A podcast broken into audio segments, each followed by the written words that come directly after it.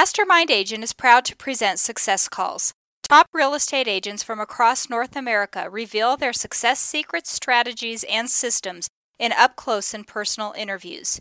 You can find all the calls at www.mastermindagent.com. Hi, I'm Mike Cerrone with Mastermind Agent. This month's top agent is Charles Pence with Partners Trust in Santa Monica, California. Last year, he closed 27 transactions with a total sales volume of 85 million and earned 1.35 million in GCI. His average sales price was 3.1 million, of which 45% were buyers and 55% were sellers. He has one personal assistant. Charles Pence is a partner of the firm Pence Hathorn and Silver. He's been an agent for 37 years. He's sold over 2,300 homes worth over $2 billion in his career. In this call, Charles talks about how he became a luxury agent and how you can move into the luxury market, why he can earn all the money he needs by having 15 to 20 conversations per day, how he got over the fear of calling his sphere of influence, what he talks about, his new approach, and the script he uses how the key to success is looking for change in people's lives, door knocking in luxury neighborhoods every week for 20 years, why he still holds three to four open houses per month, and why he hires professional hostesses to gather contact information, why low inventory is a myth, and how to find all the listings you need, team dynamics, profit margins, and more. First, a quick word from our sponsor, RealG TV, Real Estate Agent Lead Generation Television. Need more referrals? Get a free script and simple three part plan used by a top agent to receive and close 74 referral transactions in one year. Just go to freereferralscript.com. That's freereferralscript.com. Now, back to the show. Welcome to the call, Charles. Thank you for having me. Hey, Charles, it's great to have you. Before we talk about what you're doing today, let's go back for a minute and talk about what you did before you got into real estate.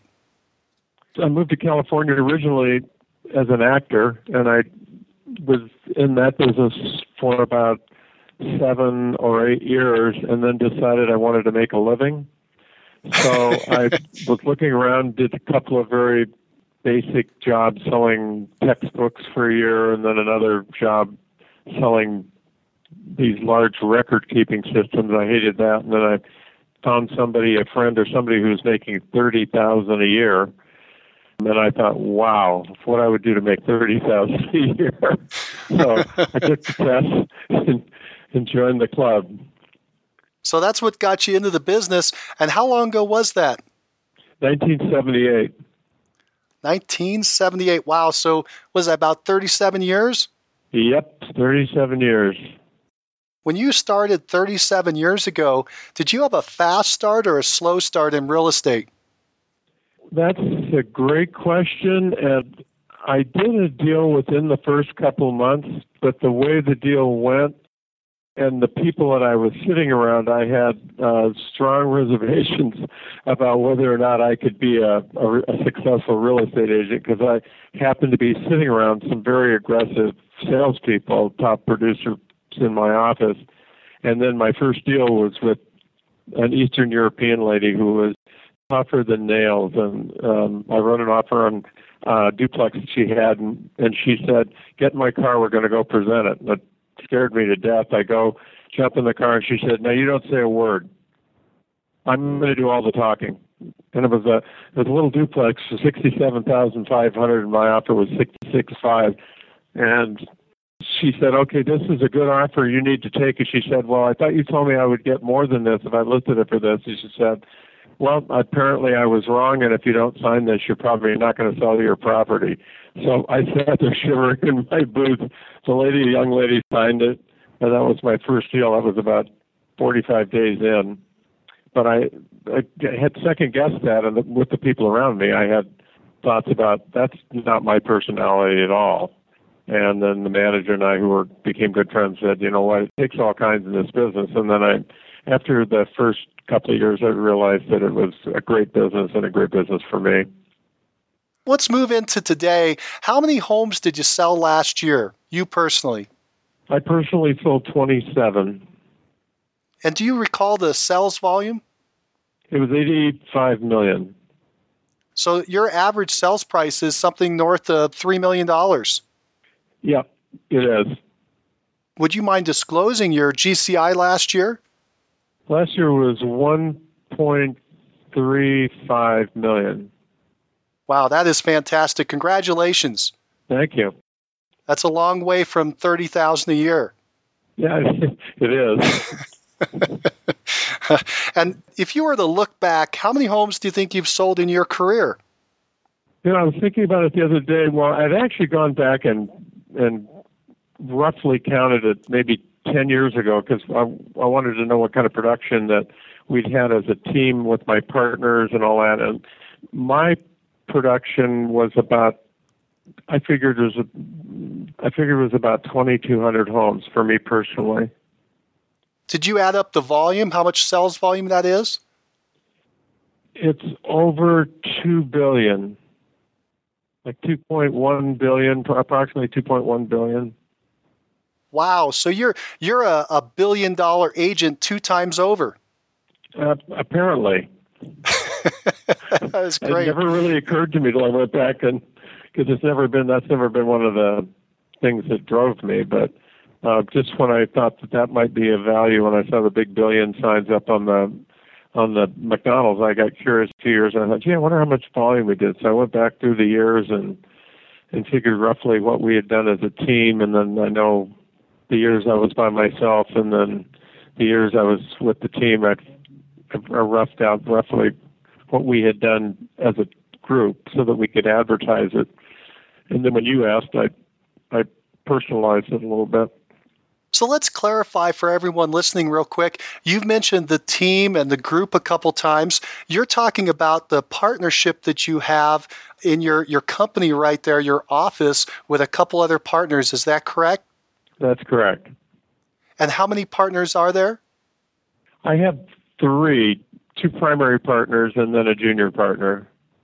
And then you have a few agents that are working with you as well, listing specialists, buyer specialists. Those folks are working on their own business, not the 27 that you closed yourself. Correct. Yeah. Some, you know, did like two or three deals last year and one did 10. So, you know, they the total probably with all those other people other than my partners, I think was less than 20 transactions.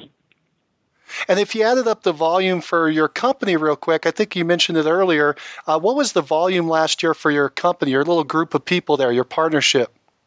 It was just under 200 million.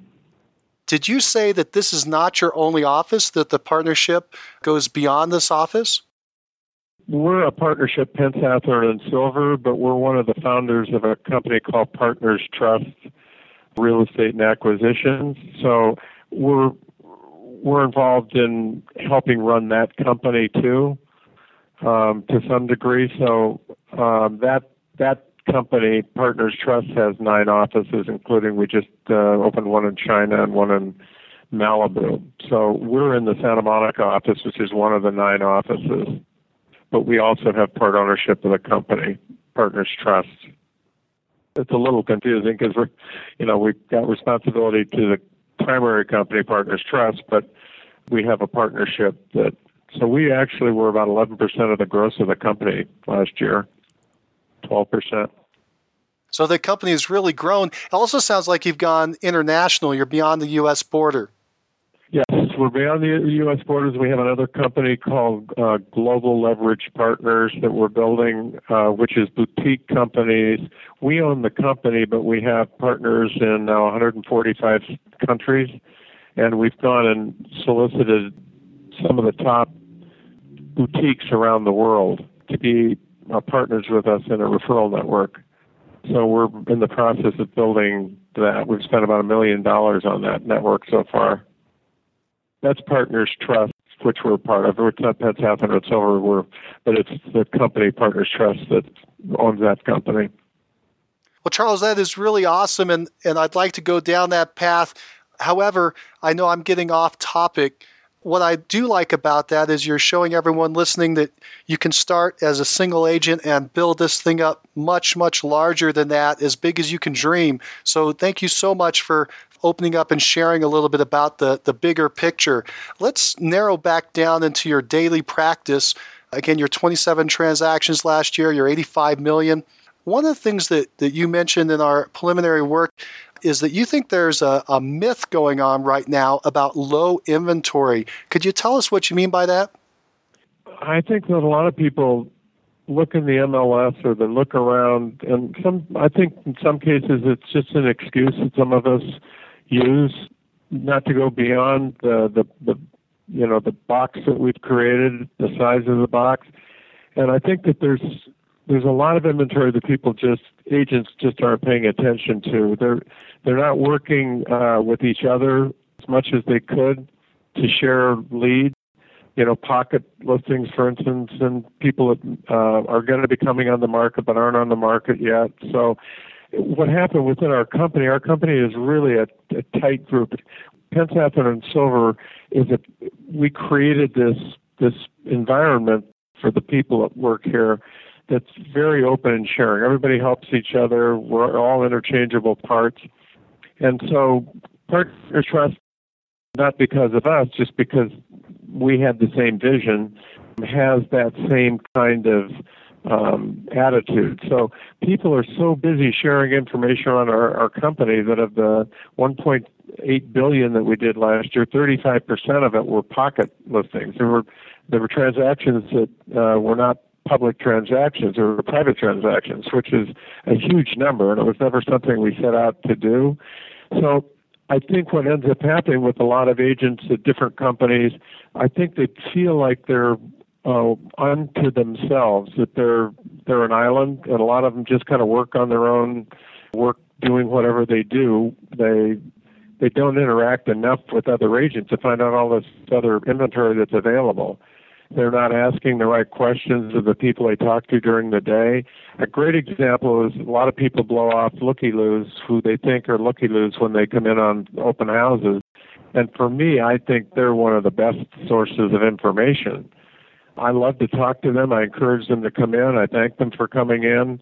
When I know a lot of people kind of blow them off thinking, oh, I heard that same couple that came in last week and they're never going to buy anything. And I'd love to talk to them and ask them what's the best thing you've seen. You obviously know more about the market than most of my compatriots do. Uh, what have you seen that you like? And you know, they just light up because instead of being kind of pushed out the door by most, they give me all kinds of information. So I get a lot of information from people like that, and I'm always giving pocket information to other agents and then asking in exchange for pocket information. So there's a lot of a lot of inventory out there that the average agent doesn't know about because they don't they don't think anything exists outside of the MLS let's define that for everyone to make sure they understand. And you've, you've done a pretty good job of it. So, a pocket listing is a listing that doesn't go into the MLS, and for whatever reason, the listing agent is holding that back. It's a private listing that, again, is not being exposed through the, the, the general MLS. Why would an agent do that? Why would an agent hold back a pocket listing and, and not expose it to the overall market? It's somewhat of a euphemism, uh, actually, probably even using the word pocket listing, because in, in many cases they're not actually listed properties. They're clients that are going to be coming on the market with their property at some point in the future, um, or they've been on the market in the past, or it's new construction where the builder would, would consider selling it, you know, before uh, before he actually completes the property. So some of them aren't even actually that I'll have. I'll have any one time uh, eight or ten people that I know would sell if they could get the price they want.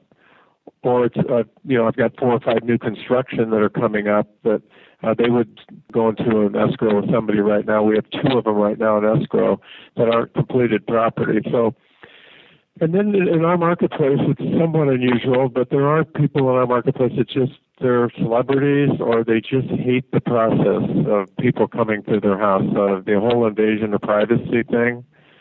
Um, I got another one that's in a lawsuit and he doesn't want the world to know what he's doing, so I'd like to sell it quietly. So there, some of them a, a few of them are people that actually are listed, and they tell their agent don't put it in the MLS, but they're advertised possibly, or they're sent out, you know, e-blasted to all the top agents, like I just did with that one. Or the majority of them are people that said, you know, if I got this number, and now that the market keeps climbing, you get, eventually can get to that number, and then all of a sudden, it's somebody that would sell but hasn't really raised their hand and said, "Hey, um, let's put it on the market." Your definition of a pocket listing is really a knowledge base of people, uh, potential people that are about to come into the market. They're kind of sitting on the sidelines. They haven't actually signed a listing yet, but they're sitting on the sidelines waiting for something to happen. And that's just kind of sitting in your head. Uh, now you've mentioned also that you want to create a network of that of that information, and you're doing that by connecting with other agents that may also know some of this private, confidential information about someone who's thinking about coming in the market.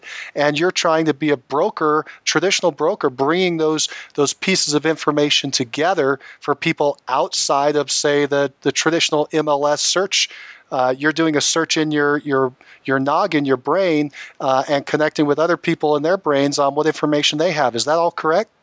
Yeah, that's correct. And it, really comes about because there, if you look in the MLS, there's not a lot of inventory. We out of the in our primary marketplace there are 2,550 homes, and right now there are 25 listings. So then, like, there are hundreds of people that are trying to sell in this marketplace.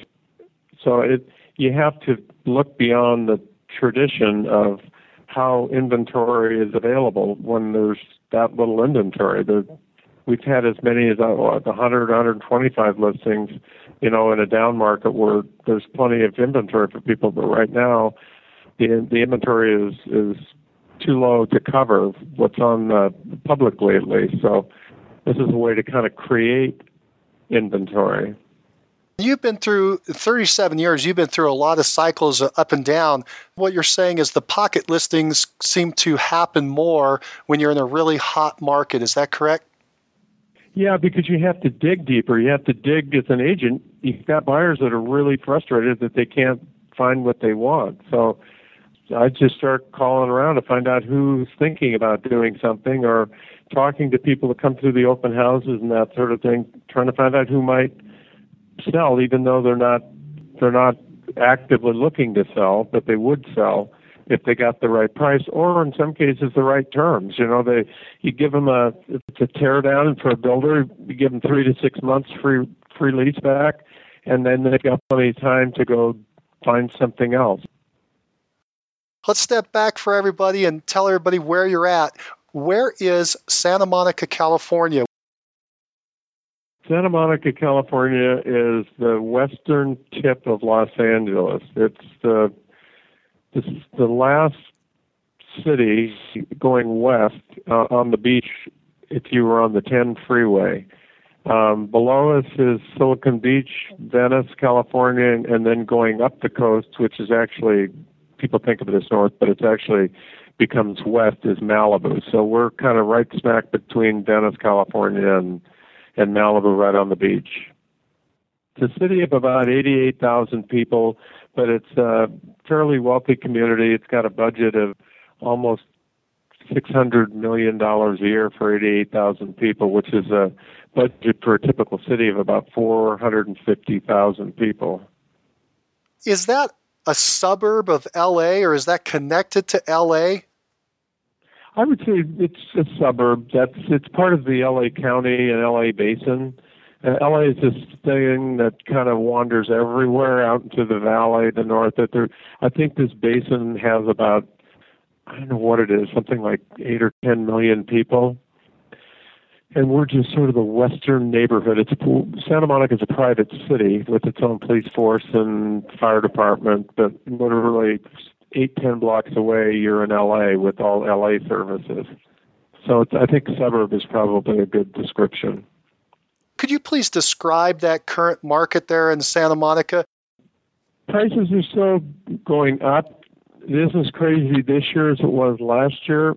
Our typical buyers are local. We do get some uh, foreign buyers, but primarily they're the rank and file that live in the city and and they like the weather here because in Santa Monica the weather is kind of temperate all all year round. It's uh, the best weather, weather in LA. As you go east, it gets hotter and smoggier, and topographically, Santa Monica has the mountains on two sides and the ocean on the other, and the air just blows in and cleans out everything. So people love being here. It's great for kids. It's got a great school system.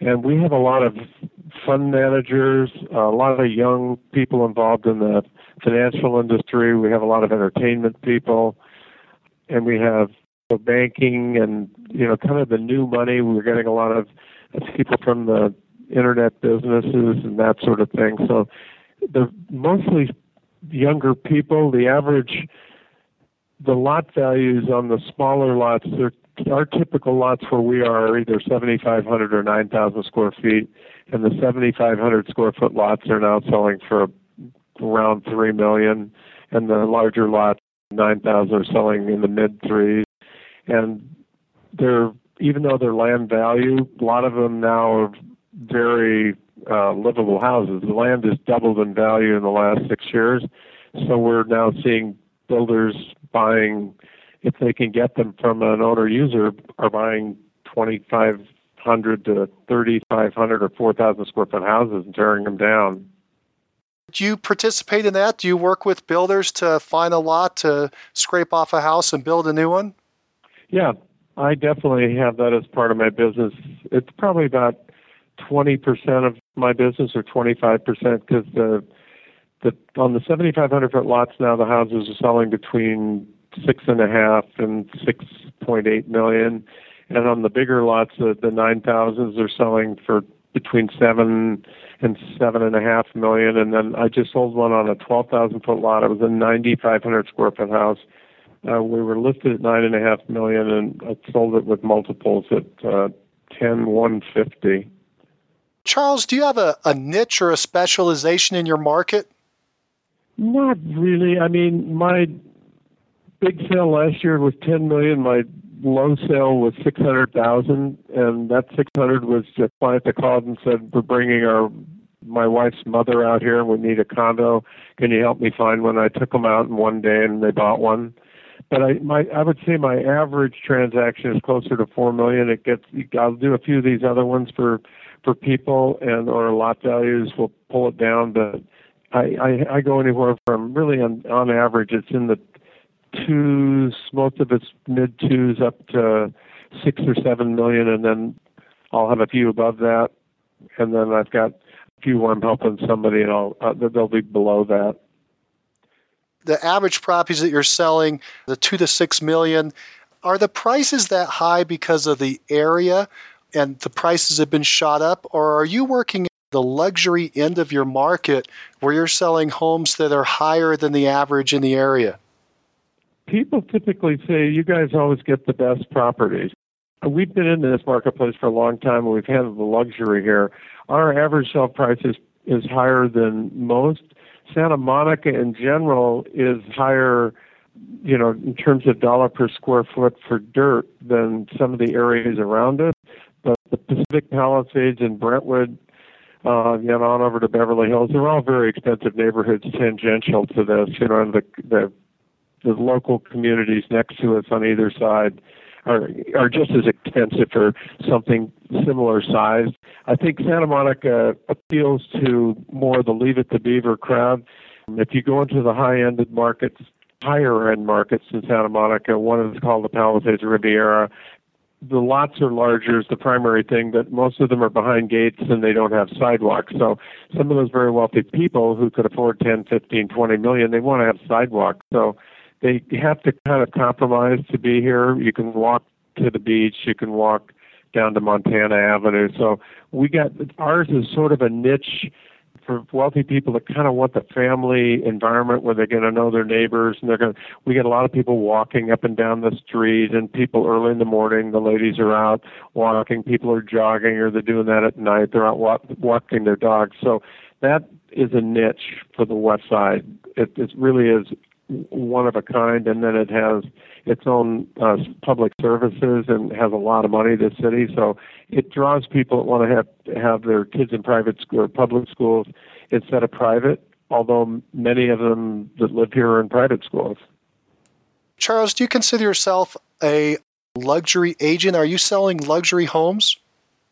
I would say yes in my marketplace. I'm the, a luxury agent in my marketplace in Santa Monica.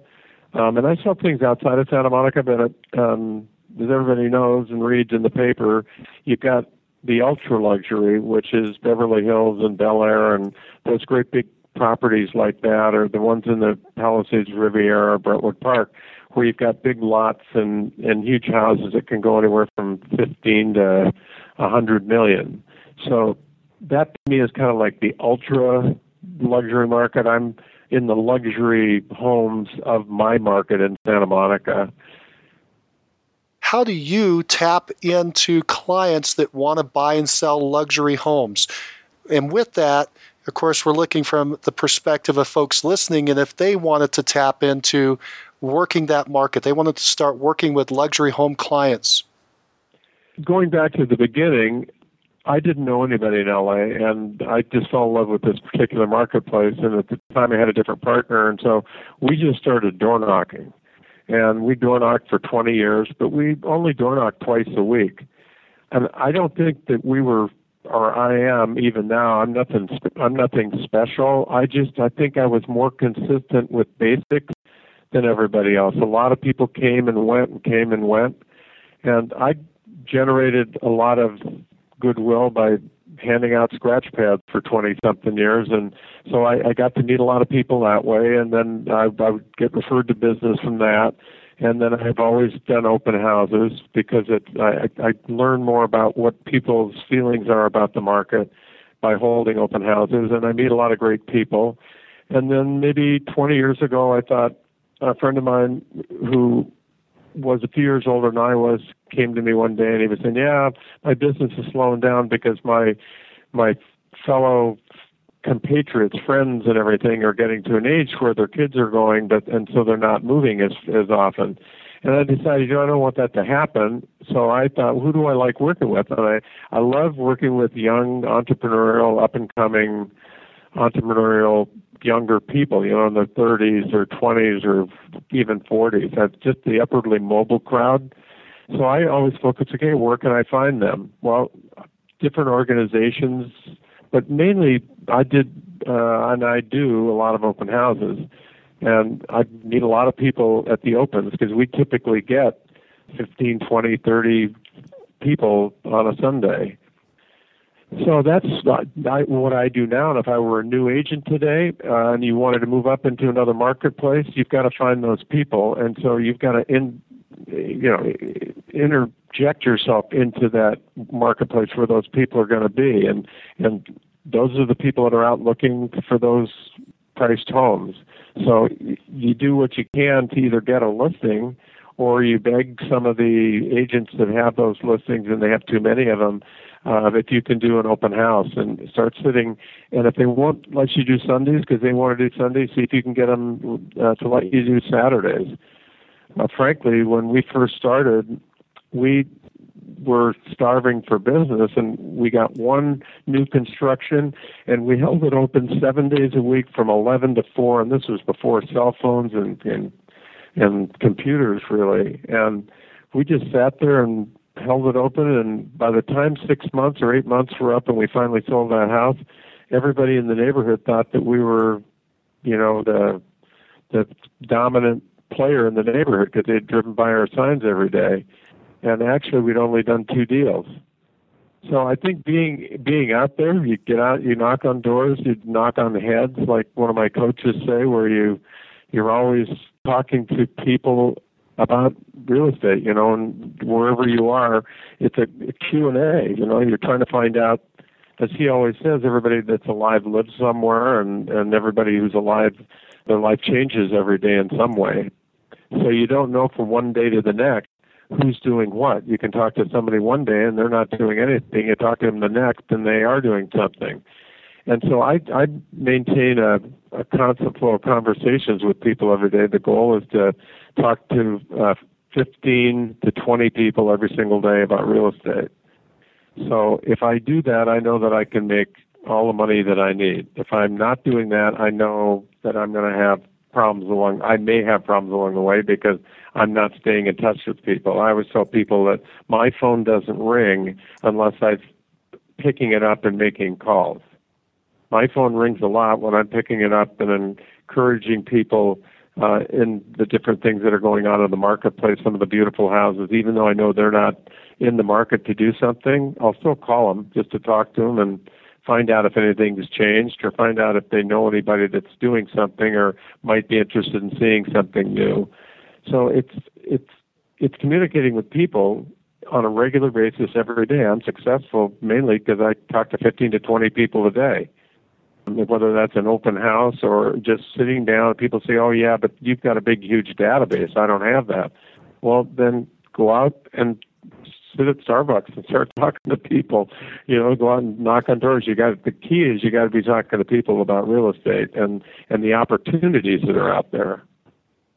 You mentioned a couple of ways to get in front of people were door knocking, open houses, and then calls you said you you try to make a, a call or contact with 15 to 20 people per day. You also mentioned your database. Let's talk about that. Let's talk about your database. Who's in your database and how big is it?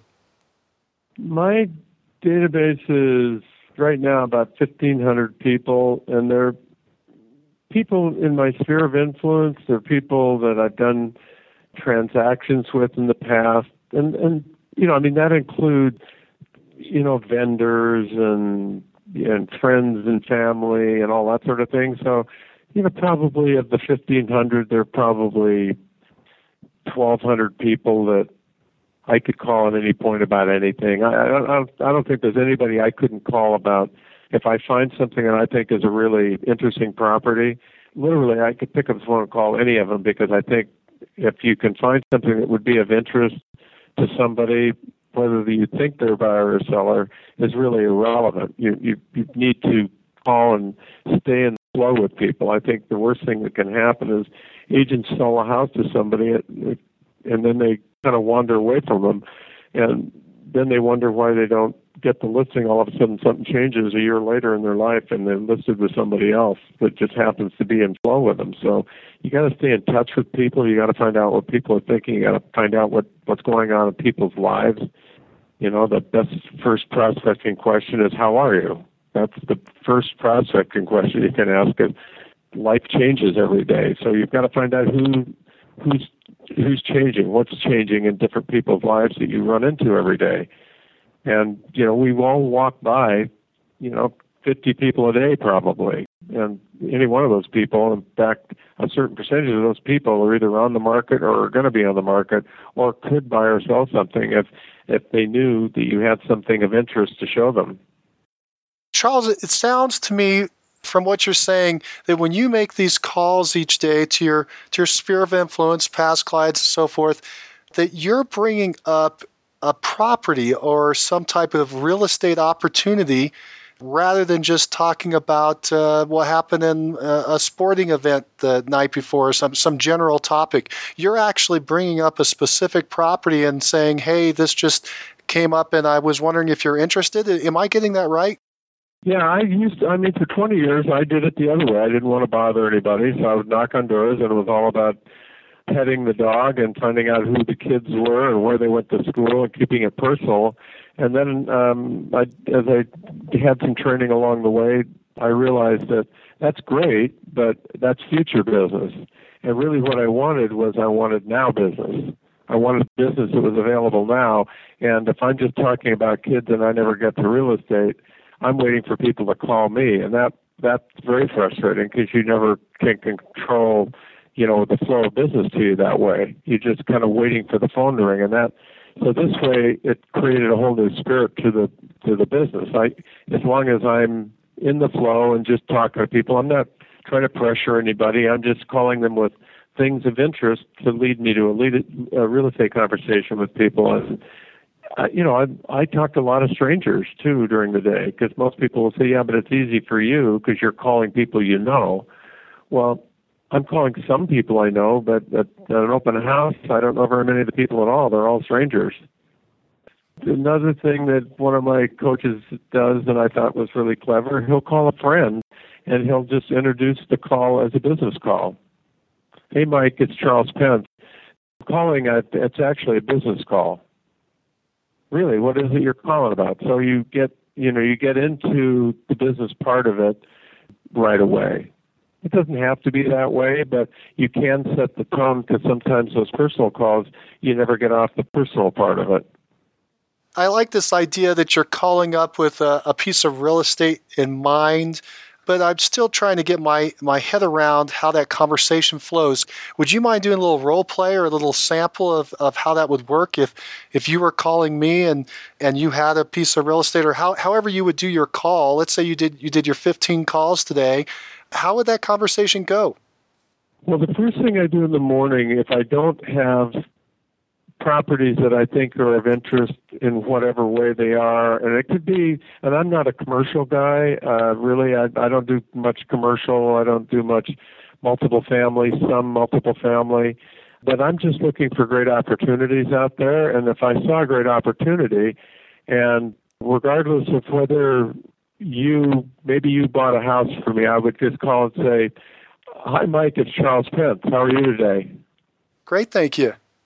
You know, I was calling Mike uh, because I just saw this great apartment building uh, here in Santa Monica that is uh, a wonderful opportunity, and I was wondering if you guys had ever thought about maybe investing in real estate. You know, we've toyed with the idea, but but we've just never got serious about it. Somebody gave me a great suggestion way back when, and uh, when my kids were little, I said, you know what you should do is you should buy a duplex or a triplex right now, put it in their name, and let that pay for their college education because it'll be paid off by the time they go. And then when they're through with college, sell it, split the money up between them, and they can go buy a house in the marketplace. So I thought that was a great suggestion. Is that something that might be of interest to you? Just a, a smaller investment of a duplex or a triplex? Wow, that's funny that you say that. My wife and I were just talking about what we were going to do with Sally, and you know she's only five, but college is coming up, so I, I think I would be interested in hearing more about that. Yeah, it's a great opportunity to get your feet wet and let somebody else uh, build a college fund for you. Um, and then the other thing is, most parents are nervous about whether their kids are ever going to be able to move into their neighborhood or stay in the in the cities that they live in because things are so expensive. And it's a way to mitigate that a little bit is to give them a head start uh, along the way. So if you'd like, I can I can uh, I can run these by you, and I would normally have one.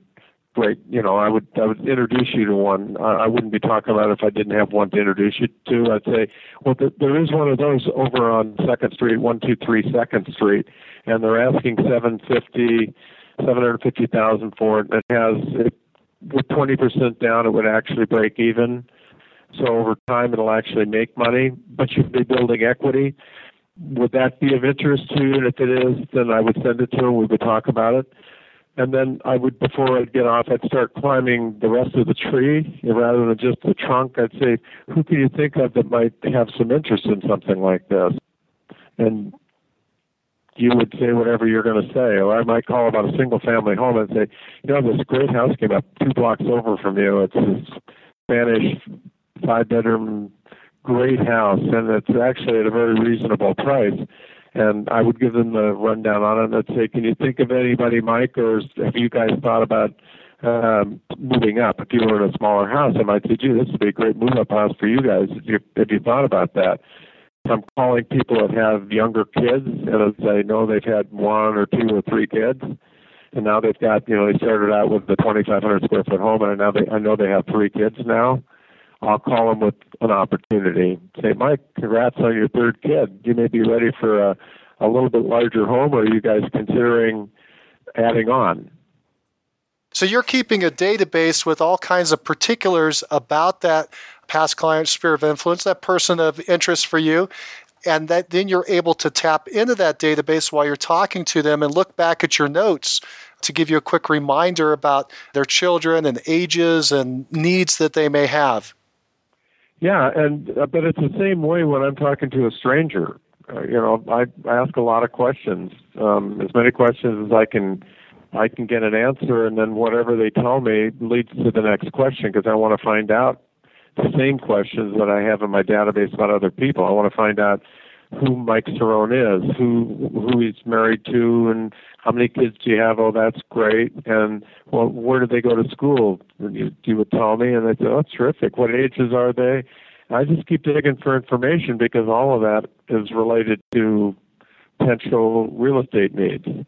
And you know, you get a sense after a while of well, they've got three kids, and you know, he may have a new job, and he's got more money coming in, and why are they out looking? Because people that are wandering around sometimes are actual buyers or sellers. So it's I think it's it's all about just asking questions and then you know you're looking for that small string that you can pull a little bit and then it's a little thicker string and thicker string and you're trying to get the yes or no as quickly as you can and stay away from the maybes. You're trying to get to the yes or no as fast as you can and stay away from the maybes. Yeah, and I this is a Fred Wilson quote and he said yeses make you money, no's save you money maybes cost you money because so many agents that I know, when they aren't that busy or not doing that well, they're just dragging anybody around in their car. They're hooked up with people that never really qualified because they don't want to have they don't want to have nobody in their back seat.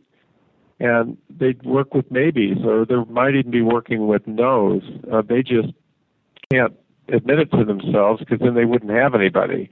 You know, if you're not talking to people, then that kind of thing can happen. But if you're talking to a lot of people every day about the marketplace, about business, and you're finding out tangentially who that person could lead you to, one person could lead you to five, you know, potential leads.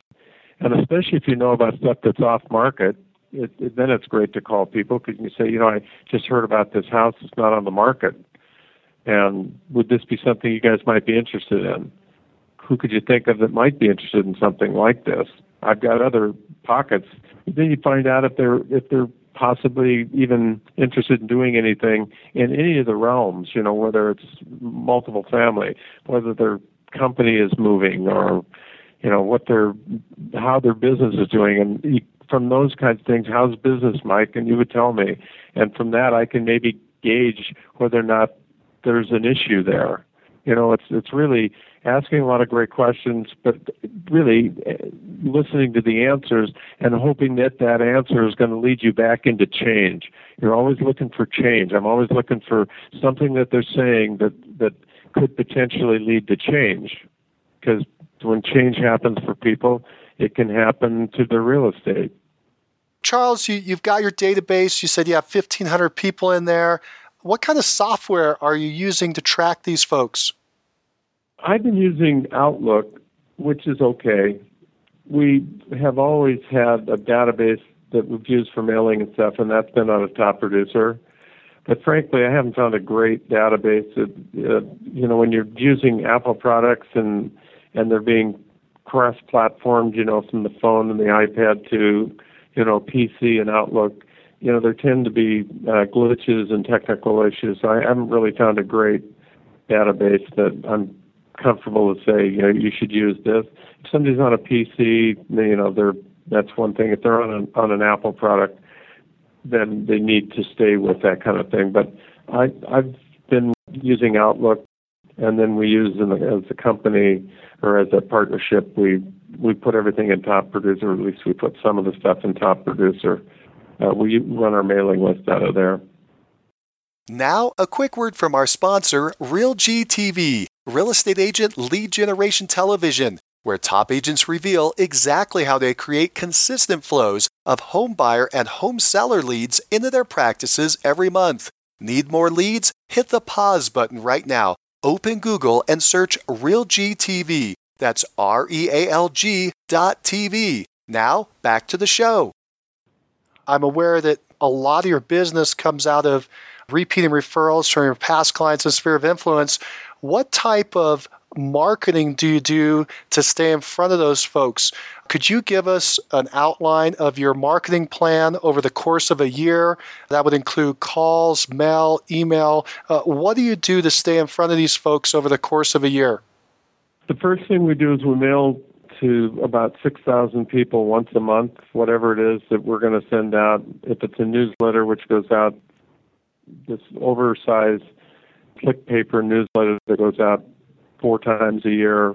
Um, we we just started using a new publication um, in our marketplace called Digs Magazine, and they hand deliver to 18,000 homes, um, the high-end luxury homes um, on the west side, west of the freeway, the 405, and then um, I don't really. We spend a lot of money on marketing and that sort of thing, but frankly, uh, most of my business comes from making contacts, and that's we we do the other just to stay in front of people.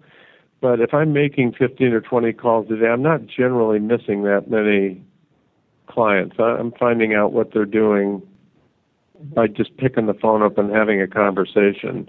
And if I'm not getting, if there wasn't somebody to call on the phone, it's the open houses. I get my 15 or 20 typically on a Sunday, you know, on a three or four hour open house. Or I'm picking up people. I just see people. I have to sit in the window on a busy street in a busy corner, and I've gotten a bunch of business that way too, just from strangers. But or if I go to the coffee shop, it's for me. It's more about we do all the marketing that everybody else, you know, does, but I, I know where the business really comes from. It comes from picking the phone up. Let's be real clear. Are you making 15 to 20 dials per day, or are you actually having 15 to 20 conversations? 15 to 20 conversations like that brief one that we just had. It may go 20 or 30, 40 questions. It may end after five. You know, I may be talking to somebody at Starbucks and they just there's nothing there. You know, you're talking to them, but they don't want to talk to you. But you brought up you know real estate and talked a little bit, and then they go up in line. So it could be as short as that, or it could be calling a past client. Or I send out um, email blasts to builders uh, when I see a lot value. I send it to all of them. Um, and then some of them will call me and we'll talk about if they have some interest in it, and then I find out what other projects they have going on too that that I don't know about yet. So I, I just find ways to talk to everybody. There, I I don't think there's really anybody that you can't do have a Q and A about a life change with. That some last a little longer than others, and it, it's it's a no, and it's after three or four. Somebody's just not being that friendly. That's a contact because I attempted, but it, uh, I don't count a uh, I don't count a voicemail. I leave somebody a voicemail or send them an email unless they call me back and we talk about it. Are you putting together any kind of past client parties or events? Yeah, actually, what we're doing right now, we're actually got a big event coming. It's our 25th anniversary, so we've got we're inviting 300 people to this uh, this private club on Ocean Avenue, and we're going to have this big extravaganza. But on a on an annual basis, there are a few events that they have on the street here for merchants. So we'll make a bigger deal out of it than most of the merchants. We invite all of our clients, and then we set up a wine bar, coffee bar, hors d'oeuvres, and champagne and stuff like that. If we have a uh, an especially great luxury home, we'll have one of my partners is from South Africa, and, and we have these high teas, and we'll invite um, we'll invite a thousand of our top clients or 500 of our top clients, sometimes more, sometimes all the neighbors to come preview it and have it open on a Sunday from uh, noon to five, and we'll you know cater uh, the food and the drinks, and we'll get two or three hundred people that will show up for an event like that, and these are all people that we know or we know of. We don't always they may be a neighbor that we haven't met. So, we, but we get great exposure with that, and we get great exposure with a phenomenal piece of property. They just keep identifying us with great properties that way. And then we have four or five events that happen on the street during the year, and we kind of blow them up for ourselves, and we just make them more than they than they really are meant to be with uh, the local merchants who are just trying to get people to come in for sales and things like that. You've mentioned multiple times that you do open houses. How often do you hold an open house? I hold them open, I would say three out of four Sundays. I mean, it, it could go every Sunday for stretches. If I have good listings to sit on, that kind of drives it. If I'm out of inventory, then I might take a break, but I, I try and sit every Sunday because I think that, that there's just too much information that that happens on Sundays at open houses. You know, when you're talking to people, you can find out how they feel about the marketplace. You can find out what they know about other properties in the marketplace. You you can find sellers and buyers and you know, a lot of times we're it's when we're there, it's like a listing appointment. We're being interviewed by prospective people a lot of times, and we just don't know it. So I, I just think they're invaluable in my marketplace because we get we get a lot of people. They're they're people that work in more remote areas or their, their houses are up in the hills here, and you know they get three, four, five people. That would be frustrating to spend all afternoon and only talk to three or four people. But ours happen to be in an area where there's a lot of traffic, so week after week, bad week could only maybe there's 15 people after it's been around for a while. A good week could be 50 or 70. And you're holding these on Sunday. Did you say what time you're holding them? In the wintertime, it's 1 to 4. Uh, the summertime, it's 2 to 5, so that people aren't in open houses when they start getting dark for safety. So we, we run them 1 to 4 during the, the wintertime, 2 to 5 in the summer. But I stretch them out sometimes. I'll go at noon if I don't have anything else going on and I, I want to put a little extra time in, because we put our signs and flags out like at 8 or 9 in the morning so people know we put out 30, 40 signs, you know, with the addresses of, of all the properties on each one. So the flags and signs are up so people would come early. And so if I feel like doing that for an extra hour, I'll, I'll open it for an extra hour and talk to few extra people. How do you promote your open house? You said you put up flags and signs. Anything else that you're doing? No, not really. I mean, you know, they they they're in the paper. The company puts them in the paper and and that kind of thing. Uh, they're they, they run it in the MLS, but our our primary thing is we try and surround our neighborhood with signs. So when we sign things, we don't necessarily just sign the street it's on. We may sign it on other streets because we we want to envelop the neighborhood that we work with those 40 signs. So no matter where somebody's coming or going, they're going by one of our open house signs that we use it as branding as much as we do as directional. Your directional signs, are they branded? It sounds like they are. Absolutely. They're one of our best sorts of branding, and that's why we put out as many as we can. We're, we put out more than we're supposed to sometimes, but there was a time when we put out 50 to 60, and and that was that's a lot of signs on the interior, and then all the way around the outside of the 2,550 homes. We would have them on the busy four busy streets on the four different sides. Did I understand you're putting the address on the sign? Yeah, if we have four opens, we'll put four addresses on every sign. So you may have more than one home in that area open at a time. Yeah, and because we don't really use them as directional signs. We use them as branding advertising. So we'll put the all the addresses of you know two or three. If it's if it's in and out uh, another area, we'll just put the one address on it. But if it's within our, our farm area, primary farm area, we'll put all the addresses of all the opens on it. And it could be one or it could be three or four and that way we can put them virtually anywhere, and we can put them on every street, every street we want to put them on all the busy streets. We don't just have to put them on the street where one is open. So we use it as branding and uh, recognition as much as anything, really, on the weekend. How do you add the address to the directional sign? Is it a rider? Is there a space on the sign for you to write it in? How are you putting the address on the sign? We print them on the computer on an eight and a half by eleven sheet or uh, eight and a half by you know a legal size, and we have a sleeve, a plastic sleeve that we we installed on the on the front of the signs. We left space for this plastic sleeve, and so we just slide them in the sleeve, and in there there are uh, also extra ones that uh, the, the sign our sign guy can put out uh, pull out if he wants to say canceled or you know open from two to five, open from eleven to two, one of those kind of things too. If it's like for a broker's open on a Tuesday, so we'll leave extra ones in that sleeve, but we always put a fresh one in each Sunday that's on the outside that'll say um, on each side of the sign uh, the addresses of the houses that we have open. And then in our open houses, we have what we call our 18 shot. We have all of our listings that are in escrow or active on two sides of a sheet of paper with a picture and then some uh, verbiage and the price uh, about each property. There are nine on the front, nine on the back. And we hand those out to everybody that comes in the opens and direct them to other listings that we have.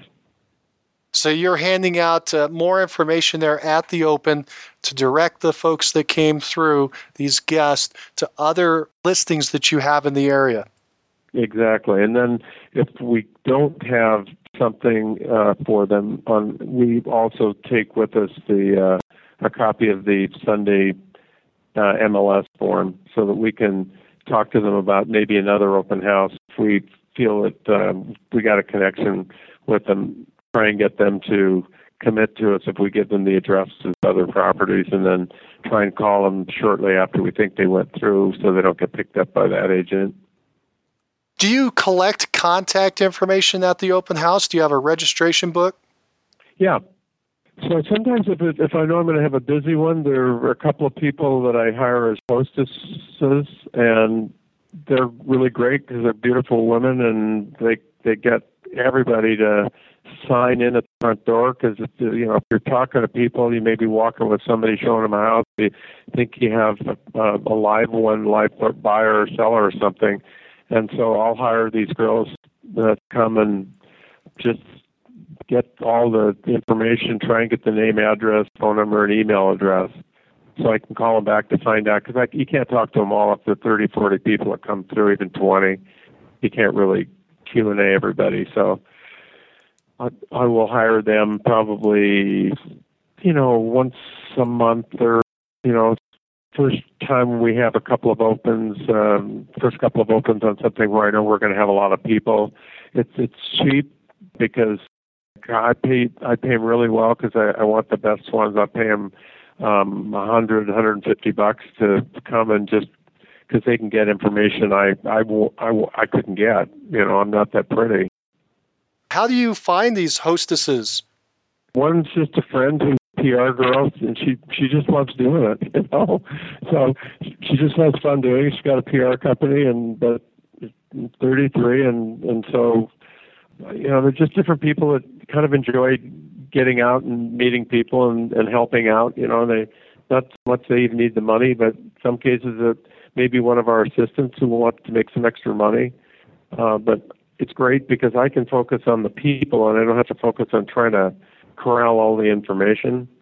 And then a couple of them are really good. I've really only got a couple that I use, and they'll get information. They'll ask questions about where do you live, and if you thought about selling. They'll even ask some prospecting questions, and then come get me and say this guy's interested in something in particular, because they'll share that they're looking, and you know, and I'll have them ask you prospecting questions because they're really outgoing women so they'll literally just come and drag me away from somebody else and take me to somebody that said that they might be a buyer or a seller. Any other recommendations for a successful open house? I think it's staying alert, and uh, you you have to know who you're looking for, because otherwise you can get caught up talking to anybody about anything and and not really paying attention to finding people that have change in their life. So it's it's difficult. You know, you have these people that come in and you get a connection with somebody and just personally, and then all of a sudden you're off on a tangent. I'm off on a tangent with them. The main thing is to just stay aware that that I'm there, and and it's a business day. You know, and I'm not watching a football game or you know something like that. Even sometimes the guys are watching a football game or or whatever. So you can get some people will put out refreshments sometimes, not generally because we don't want to make a mess in the house, but you know, give away scratch pads. We have these pens made, these sign-in pens that look a bit like Mont Blanc pens, and we put four or five of them out for people to sign in, but also to take. Are you ever concerned about these open houses with uh, the safety issue for the items that are in there? These, these are higher end homes. They might have nice furnishings. Are you ever worried that someone's casing the house or might try to pocket something? Yeah, we're pretty careful about that. We we tell people you, uh, we're really tough on sellers about putting stuff away, and uh, and it's many times the things that are taken aren't the most expensive things, but they can be the things that might have a special meaning to the seller. Somebody stole a, a, a clock off a desk of one of my clients, and it was a three dollar clock. She was an import export person, but she was so angry because she knew she couldn't replace it. It was just her favorite little clock that sat on her desk. And drugs are a big thing, you know, making sure people put away the prescription drugs because we got people rifling through looking for Ritalin and antidepressants and stuff like that. So if we have a, if it's a larger house um, and we can't trust that people are going to put everything away, then I just make sure I do it with two people, one up, one down. One other thing that you could do that, that works really well too, actually, is that we uh, um, we have these little signs that we we bought that said "You're on camera," and we bought these re- real cameras, and they have a cord that comes out of the back of them, like they're plugged in, and I just stick the cord in the hole that you use for the screws, so it looks like it goes down into something. And literally, I'll put that anywhere. I put it on a banister before on a house when people walk in and kids are dancing around in front of it thinking that they're being filmed. and people say, Are you actually videoing? Yeah, we do. We video for security purposes. So it sets the tone with somebody coming in um, that, you know, you're being videoed. They aren't. But in some cases, yeah, a lot of these houses have video. I've had people, you know, they've got it in their master bedrooms. They can go online and watch us that are open. That's the other thing that agents have to just expect that people coming in either know the seller or that they're being interviewed for their next potential job because their cameras a lot of these houses have cameras and they can be you know all over the house they can be in specific rooms or closets so you just have to have to be at an open house you have to be present Charles, let's do this. Let's talk about your team. And in this case, I want to talk about the, the folks that helped you close your 27 closings last year, your 85 million, your personal production. It sounds like you have one personal assistant. What does your personal assistant do for you?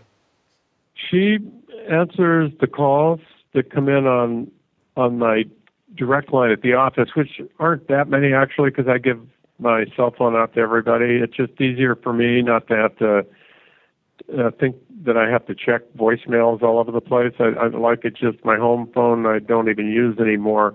But it, the, the number I've kept these years is call forwarded to my cell. I know a lot of people don't like to have everybody have their cell, but uh, I just answer it when I I you know it's convenient to answer it. If I'm with somebody, I never I never answer my cell phone unless I think it might be an emergency. And when people get frustrated if they can't get a hold of me, I just say, look, you know, when I'm with somebody, like if I'm with you, I'm I'm only going to answer the phone if I'm not with somebody. So if I'm with you, I'm with you. I'm not going to pick the phone up. So just understand. So she, it's great for her because they can. Cause sometimes they just call her direct, and they know they can get the information, the answer from her quickly because she's sitting at a desk all day long.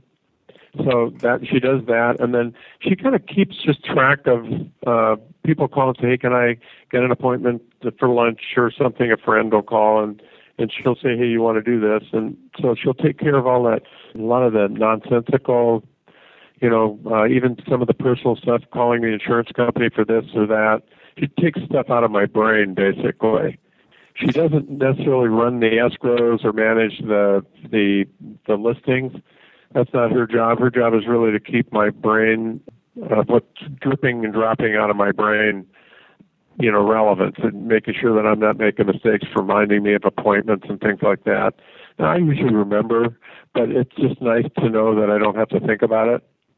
And she answers a lot of questions. The clients love her, and they they're just as happy sometimes talking to her, sometimes more more excited about talking to her than me because we can get a hold of her quicker and she'll get it done just like that. If they're asking, hey, can you send me that, send me a sheet on that house that Charles has sent me something on 22nd Street. Can you send me a flyer on that?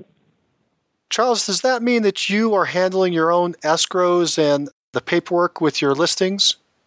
Like if I go to do uh, a listing presentation, yeah, I'll do the paperwork with them right there because I, I just assume I I got another one of my partners who he'll do the contract but he wants an assistant to do all the rest of it. And I'm already there, and the, you know the disclosures and stuff.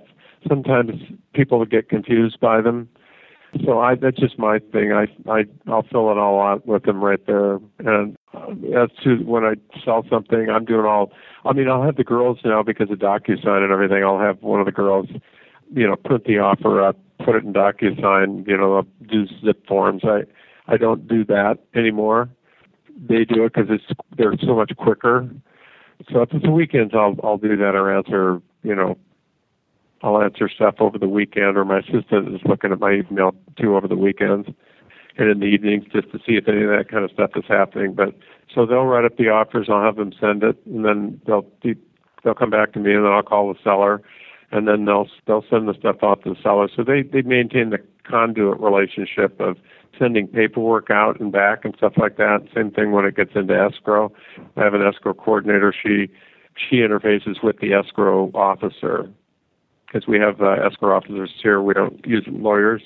We don't sit around a table, you know, on closing. We don't do that. It's it's all done through a neutral escrow party. So we have somebody who just manages those, and then, you know, if somebody needs to do an inspection, they'll go do the inspections, and I'll show up maybe at the end just for the review. But generally I try and get as much administrative stuff off my plate so that I can be on the phone talking to people or showing property. They'll even show some of the listings if if we're not available. They'll show the listings too. I think we alluded to earlier. You have this one personal assistant that works directly with you and for you. You also have basically uh, four staff members that are shared between you and the other partners, and that included escrow coordinator, listing coordinator, marketing coordinator, office manager. And these are the people that you're talking about who will take care of some of this paperwork, correct? Right. They each they're all cross trained, so they are, they can all do everything, but they each have their own specific uh, chores, and then they will help out. For instance, when the the listings are rolling in Natalie, then uh, they'll help the listing coordinator get paperwork out and the ads set up and all that sort of thing. And then we have a marketing company that we hired that owns this magazine, and they do all our. They now do. We just uh, went to that. They do all our our flyers now and all our artwork. They shoot the our listings and that kind of thing. So we we run uh, a four page ad in that magazine and then we decided to use them as our as our marketing coordinator too. We have a marketing coordinator in house for, you know, stuff like getting things coordinated for the MLS and that kind of thing. But we have a company now that also handles PR, the social media and that kind of thing. Charles, there, there are going to be people that have been listening to us. We've been chatting about the structure of your personal production. And the question they're going to have is Are you profitable? Yeah, we only spend about, uh, on average, it's consistently less than 25% of our gross uh, goes to expenses. It sometimes is 18 to 20. A lot of times it'll be, at times it's been as low as 18%. That's fantastic. So basically your profit margin has been somewhere around 75% plus. Yep. Well, Charles, what drives you? I, well, I like what I do, and I, I, I enjoy the relationships. I'm a people person. I really like meeting new people and, and dealing with new people, and I I love dealing with the clients that I have. I have some really great clients, and I got some very wealthy clients, and I've got you know some kind of normal people, but they're all interesting. You know, I've got a lot of entertainment people, and I've got um, one of my guys' best friends is uh, president and CEO of the biggest hospital in the city, and so I've, I've got a whole smattering of of different people. So it's it's it's it's always interesting and always fun to be in communication with them. I I don't have any problem picking the phone up. I used to because when I was just uh, shooting the breeze with people, I always felt like I was on the hustle, and I never liked it, but I did it. And then once I, I got clear that I was actually in business and that it, it would be interesting for these people if I had something to tell them about that I thought they might be interested in. It just changed the whole dynamic of making the calls. It's, I can make them one right after the other now because I know that I could find somebody that actually would uh, find it interesting, or they could send me to somebody that's interesting. So I think it's just I get driven by the people. I mean, I like success. I like to see the company doing really well, and I like to see the individuals in the in my group, you know, thriving and and and doing well. So it's um, I just uh, I guess I enjoy the business. I I work a lot, but it's because I like to. I enjoy. I'll stay late at night sometimes because it's it's quieter here than it is at home you know, after everybody leaves at five, I can start working, you know, because everybody's after me all day long for all the admin stuff and the, you know, the management stuff because I'm managing people and all this other stuff and a separate company. And so on top of that, I'm doing this production. I mean, I'm 50% of, I do 50% of the production for our partnership. So I have to do what everybody else does every day. Plus I, you know, help manage two companies. So, but it's the fun part is the business part of it. And frankly, it's it's it's a it's not brain surgery doing this job. But for for all the new people on this call, I don't care if you've done one deal this year or if you haven't done your first deal. It's all about talking to people. It's it's just spending your time focusing on people and asking questions that you can find out if there's change, and you can start doing deals immediately. You're now proactively developing business as opposed to spending money on marketing and all this other stuff and social media. You know, I mean, all that stuff is is fine, but it, it's not what is it's not what drives me. I like talking to the people. I know that that's where the business is. I prefer to talk and, and be proactive about it than sit and wait for my ads to send people to me. That makes me uncomfortable. I know I make a lot of money if I make 15 to 20 calls. I I, I make easily a million dollars. If I'm not making those calls, I don't feel that comfortable. I don't feel that comfortable waiting for somebody to call. If I make those calls, that is what drives me every every day because I know that I'll make um, as much money as I need if I make those. I'd make more money than I need if I make those calls. If I make 20 every day, there's more business than I can handle. I'm giving it away. Well, Charles, if you were going to advise a brand new agent just getting in the business, what would you tell them to do first? Well, this is a commercial for somebody else, but they should look up fredwilson.com or fredwilsoncoaching.com and sign up for his $29 a, a month service. Cause, and, and I and I listen to him every day. He's on for you know five minutes at six oh five in the morning, and and it replays again, and then at at 7:30 has a call and he's probably been the one that's been the most influential in my business in the last five, eight, ten years since I've gotten involved with him because he's all about building a lot of what I've talked about.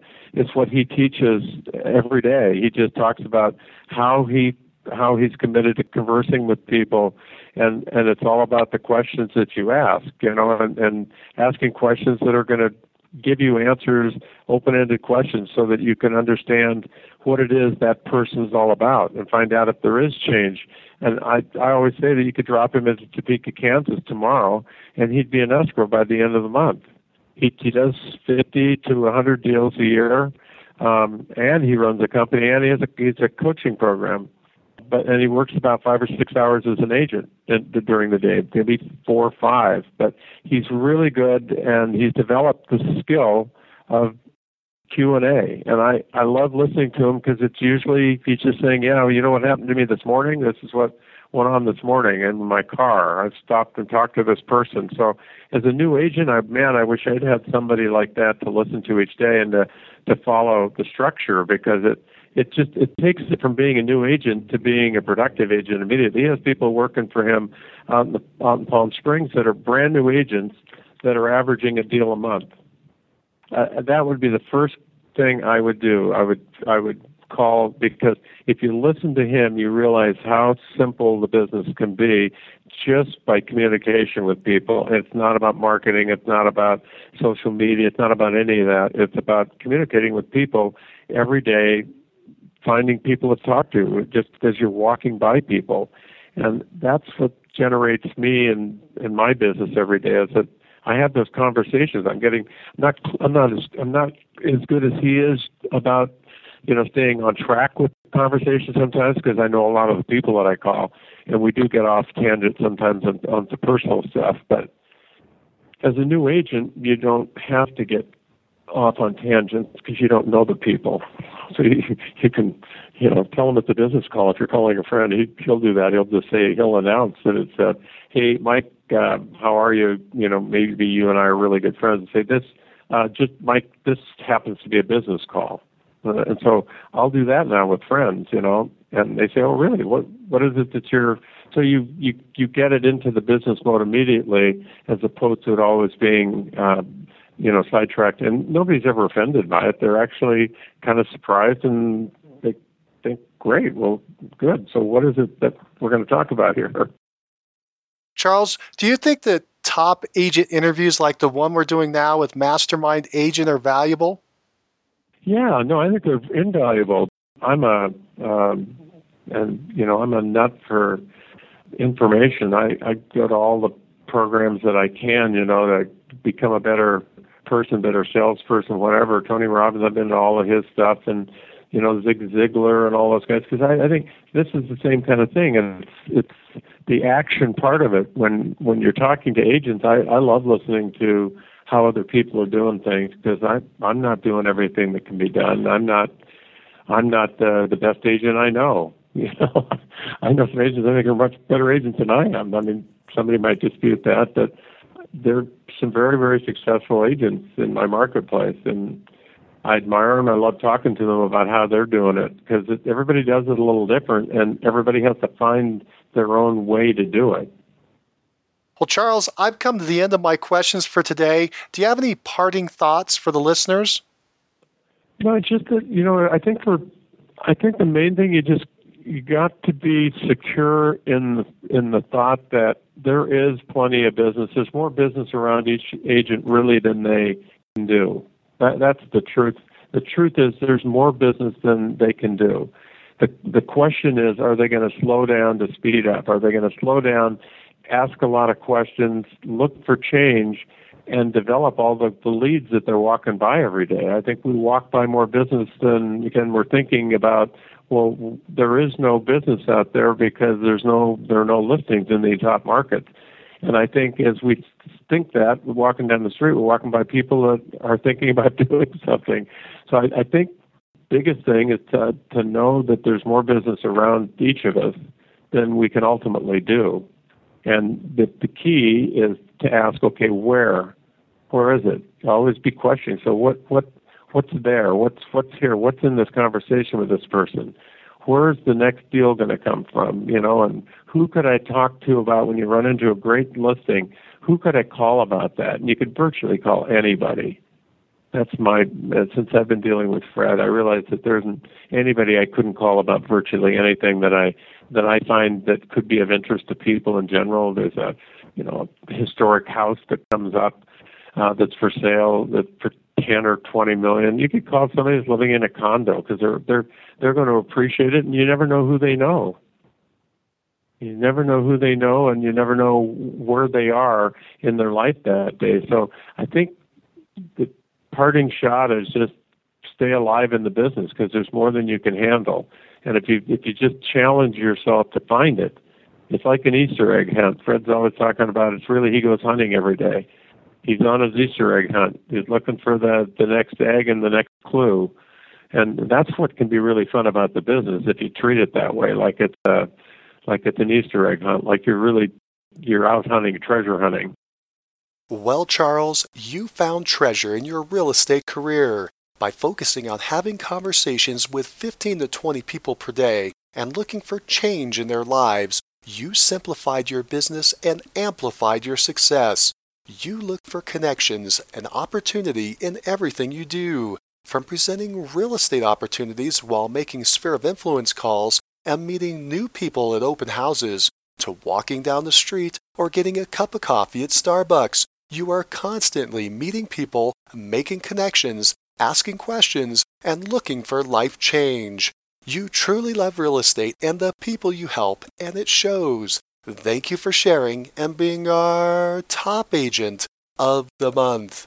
And join us next call when we talk to an agent who sold 163 homes last year worth 41 million. Find out who she is on the next Success Call. If you like the show and want to know when the next one's coming out, click the subscribe button on iTunes or Stitcher. And if you want to hear more episodes like this, give the show a five star review and write a quick comment. I read them all, and it motivates me to keep going and share the top agent success stories with you. Thanks. If you're looking for more ways to generate leads, check out our sponsor, RealGTV, Real Estate Agent Lead Generation Television, and their giant database library of video trainings where top agents reveal, demonstrate, and discuss their best lead generation methods. Visit RealGTV, R E A L G dot TV. If you're low on funds or just want to get the maximum leverage, check out my masterclass webinar titled Top 5 Free Lead Sources for Real Estate Agents. Learn more at freeleadtime.com. That's freeleadtime.com. Oh, and if you have a real estate friend who needs some inspiration, tell them about the Success Calls podcast. And don't you forget to subscribe right now to hear all the great top agent ideas. Keep moving forward. You've been listening to Success Calls on the Mastermind Agent Network where top real estate agents from across North America reveal their success secrets, strategies, and systems in up close and personal interviews.